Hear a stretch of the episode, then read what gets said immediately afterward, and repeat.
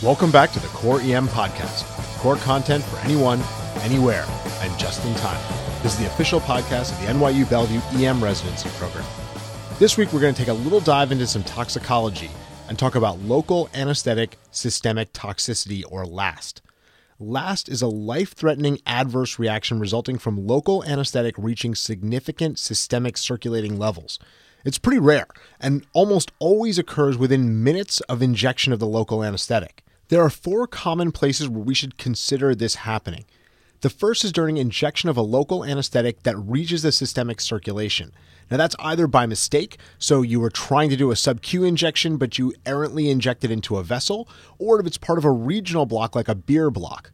The second place is during rapid absorption of a local anesthetic that's injected into a highly vascular area. The third is when you use a local anesthetic, but the doses are in excess of the maximum recommended dose. This typically occurs when there are multiple subcutaneous injections.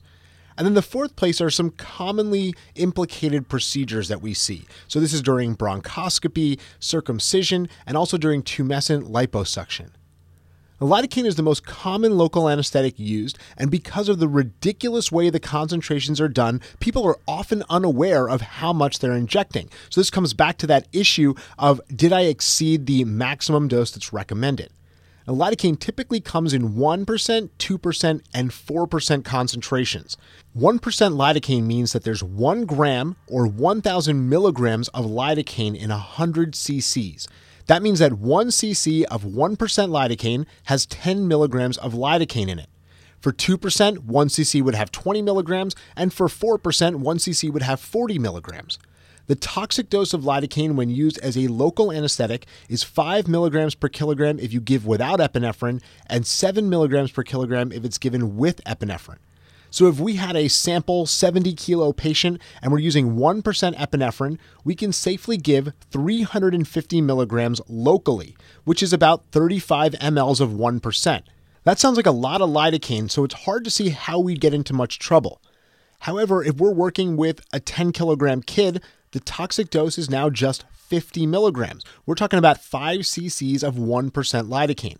So we've got to be careful when we make these calculations before we administer the drug. We have to know what our max dose is and what the toxic dose is in place. The other place where I've seen people approach toxic levels is in patients with very large lacerations. I can remember in med school, I had a guy who jumped through a plate glass window and he had numerous large lacerations to close. Now, we ended up getting very close to the toxic dose. We ended up basically having to break up this repair in order to let the lidocaine wear off and make sure that we weren't reaching that toxic level. While lidocaine is the most commonly used agent, it's also good to know the toxic doses of some less commonly used agents. We'll have a table in the show notes that has all these details, but I want to mention bupivacaine because I think after lidocaine, it is the next most used local anesthetic. Bupivacaine has a max dose of 2.5 milligrams per kilogram if given without epinephrine and 3 milligrams per kilogram if given with epinephrine. It's important to think about bupivacaine because it has a longer time of action and it can be much more toxic or at least get you into more trouble than lidocaine can. We'll also include things like mepivacaine and ropivacaine in the table, but I'm not going to mention them too much more here. All the agents that we're talking about work as sodium channel blockers, which explains both their anesthetic properties as well as the symptoms you see as toxicity develops. There are two main systems that are commonly affected in toxic doses the CNS and the cardiovascular system. CNS systems can be minor, things like tongue or perioral numbness, paresthesias, restlessness or muscle fasciculations, or even tremors. But you can also have some major CNS symptoms, and these include seizures, global CNS depression, or even centrally mediated apnea. The cardiovascular symptoms can include things like hypertension and tachycardia early on, but later on you're going to see peripheral vasodilation, profound hypotension, sinus bradycardia, AV blocks, conduction abnormalities, ventricular dysrhythmias, and possibly cardiac arrest.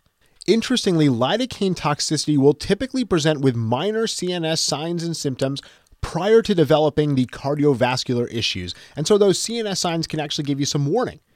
Bupivacaine, on the other hand, will typically present with the cardiovascular symptoms first. So the patient can go from they're doing totally fine to a major dysrhythmia and arrest pretty quickly. So let's talk about how we actually manage toxicity. Now, the first and most important step is going to be prevention of the toxicity in the first place. So, in order to do this, we have to know and calculate the maximum dose of the local anesthetic agent prior to use, and we should be routinely doing this every single time we give a local anesthetic.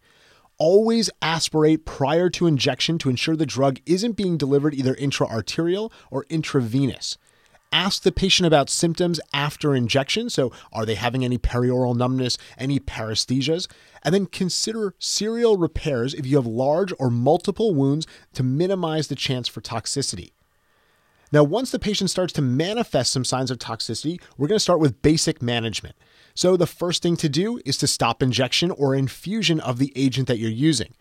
If you don't already have it, establish IV access and put the patient on a continuous cardiac monitor.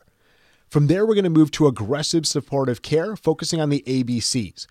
If the toxicity has led to hypercapnia or hypoxia or acidosis, that's a bad thing because all of those will worsen the toxicity that's occurring. So we're going to add supplemental oxygen. We're going to give them 100% FiO2, hyperventilate if necessary. And again, we're going to be watching for any signs of decreased ventilatory status. If the patient develops any profound hypotension from peripheral vasodilation or starts to develop dysrhythmias, we can move into the ACLS algorithm. If we need to augment their cardiac output, we can add epinephrine. That seems to be the drug of choice here, and that's going to improve the peripheral vascular tone. Infusion of sodium bicarbonate can be beneficial in these patients, firstly, because they've got a severe acidosis and maybe the bicarbonate will help with that, although we know that that's kind of a sketchy relationship of whether it'll help but also the sodium load from the sodium bicarbonate can help. Remember, these are all sodium channel blockers, so giving more sodium may overwhelm that blockade. If the patient arrests, clearly we're going to start with high quality CPR. If the patient develops seizures, we're going to start with benzodiazepines as the first line therapy, and we're going to use that over something like propofol because propofol is a cardiac depressant, and we've already got quite a bit of cardiac issues that are either coming or already going on. If the patient has profound hypotension, any dysrhythmias, or goes into cardiac arrest, we should also consider lipid emulsion therapy. This is the 20% intralipid. While the mechanism of action for lipid emulsion is unclear, it's thought that it may act as a lipid sink to help facilitate redistribution of the local anesthetic from target organs.